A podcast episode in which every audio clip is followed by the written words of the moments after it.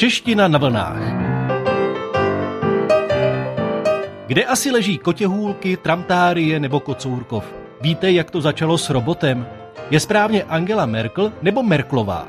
Odpovědi na tyto otázky nabízí podcast Radio Prague International o češtině a proměnách slovní zásoby.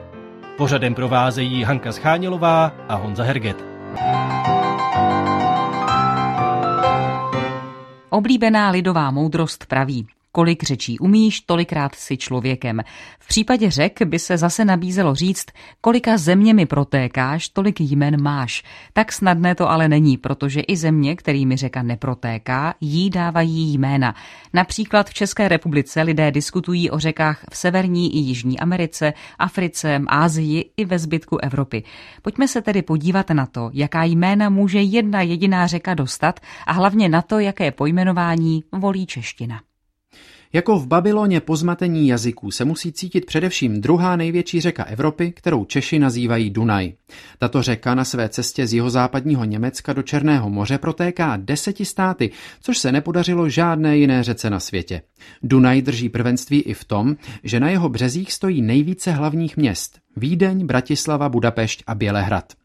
Svou pouť začíná řeka v Německu pod jménem Donau. Jako Donau pokračuje i v Rakousku. Na Slovensku se z ní ale stává Dunaj, v Maďarsku pak Duna, z Chorvatska přes Srbsko až do Bulharska teče pod jménem Dunav, v Rumunsku se změní na Dunerau, tak teče i přes Moldavsko a svou cestu zakončuje jako Dunajský na Ukrajině. Aby bylo babylonské zmatení řečí dokonáno, velké světové jazyky používají ještě jiná pojmenování. Pro angličany a francouze se řeka jmenuje Danube a pro španěly Danubio. České pojmenování Dunaj je shodné se slovenským. A jak je tomu u jiných řek? Největší řeka Afriky je ve svých domovských arabsky mluvících státech pojmenována Nil.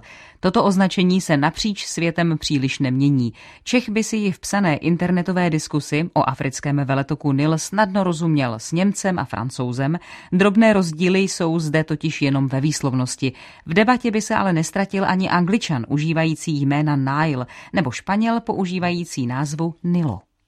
I o nejdelší řece světa by spolu mohli bez problémů mluvit příslušníci různých národů. Řeka protéká pralesy Peru a Kolumbie, kde nese španělské jméno Rio Amazonas, a pralesy Brazílie, kde zní její jméno v portugalštině téměř totožně Rio Amazonas. Němci pojmenování přebírají, pouze z názvu vynechávají slovo Rio, řeka, a mluví o nejdelší řece jako o Amazonas. Anglicky mluvící účastníci debaty název zkracují na Amazon a Rio překládají, takže jim vznikne Amazon River.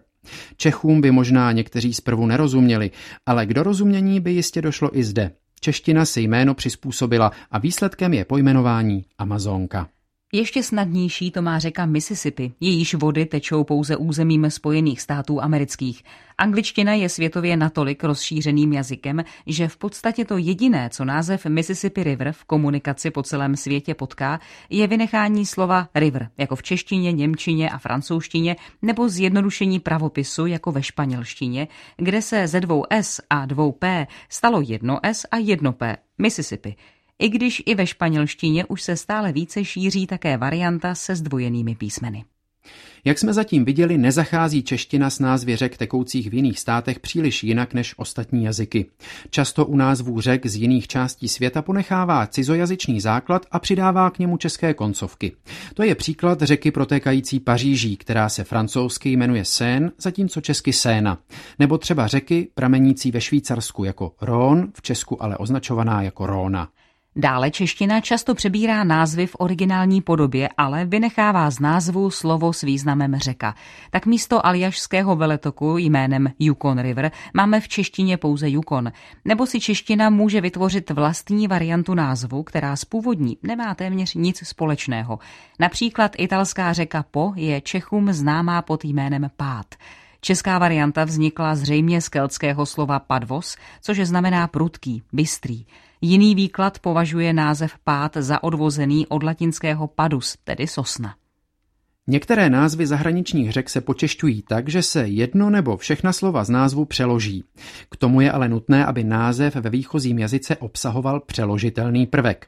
Příkladem tohoto postupu může být pojmenování řeky, kterou odtéká voda z velkých jezer do Atlantského oceánu.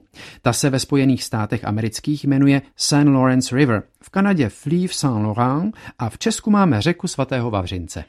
Pokud chceme v češtině mluvit o řekách například v Číně, musíme se vypomoci ještě jiným způsobem, a to transkripcí, tedy převodem z jednoho písma do druhého. Tak pro nás nečitelné čínské znaky přepisujeme v českém přepisu jako Yangtze Tiang. V anglickém přepisu a v anglickojazyčném světě se řeka nazývá zase Yangtze. Vedle toho se můžeme setkat i s variantou názvu vzniklou překladem slov z názvu originálního. Kromě Yangtze Tiang se tak v češtině užívá i název Modrá řeka. V angličtině zase kromě Yangtze i Blue River. Varianty Modrá řeka a Blue River jsou ale výrazně méně časté. Trochu jiná situace je u další čínské řeky, pro kterou v češtině fungují vedle sebe rovnoceně transkribovaná varianta a varianta vzniklá přeložením slov původního názvu. Tak můžeme mluvit stejně dobře o řece Huanghe jako o žluté řece. Oba názvy odkazují ke druhé nejdelší řece Číny, jejíž voda je charakteristicky zabarvená do žluta. Příručka Index českých exonym doporučuje podobu žlutá řeka. V praxi se ale, jak už bylo řečeno, používají obě jména. Často hned vedle sebe ve spojení spojení jako žlutá řeka neboli Huanghe. Obdobná situace je i v angličtině, kde vedle sebe rovněž téměř rovnoceně existuje Huanghe a Yellow River. Jak říká známá lidová moudrost, tichá voda břehy mele. Tiší, nevýrazní lidé mohou let kdy něčím překvapit.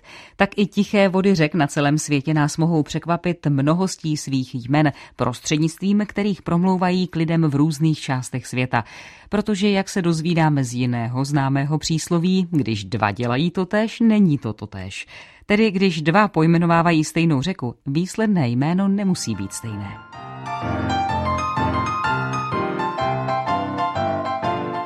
Autorkou dnešního dílu je Sára Válová. U mikrofonu byly Hanka Schánělová a Jan Herget. Projekt Radio Prague International Čeština na vlnách vznikl ve spolupráci s katedrou bohemistiky Filozofické fakulty Univerzity Karlovy.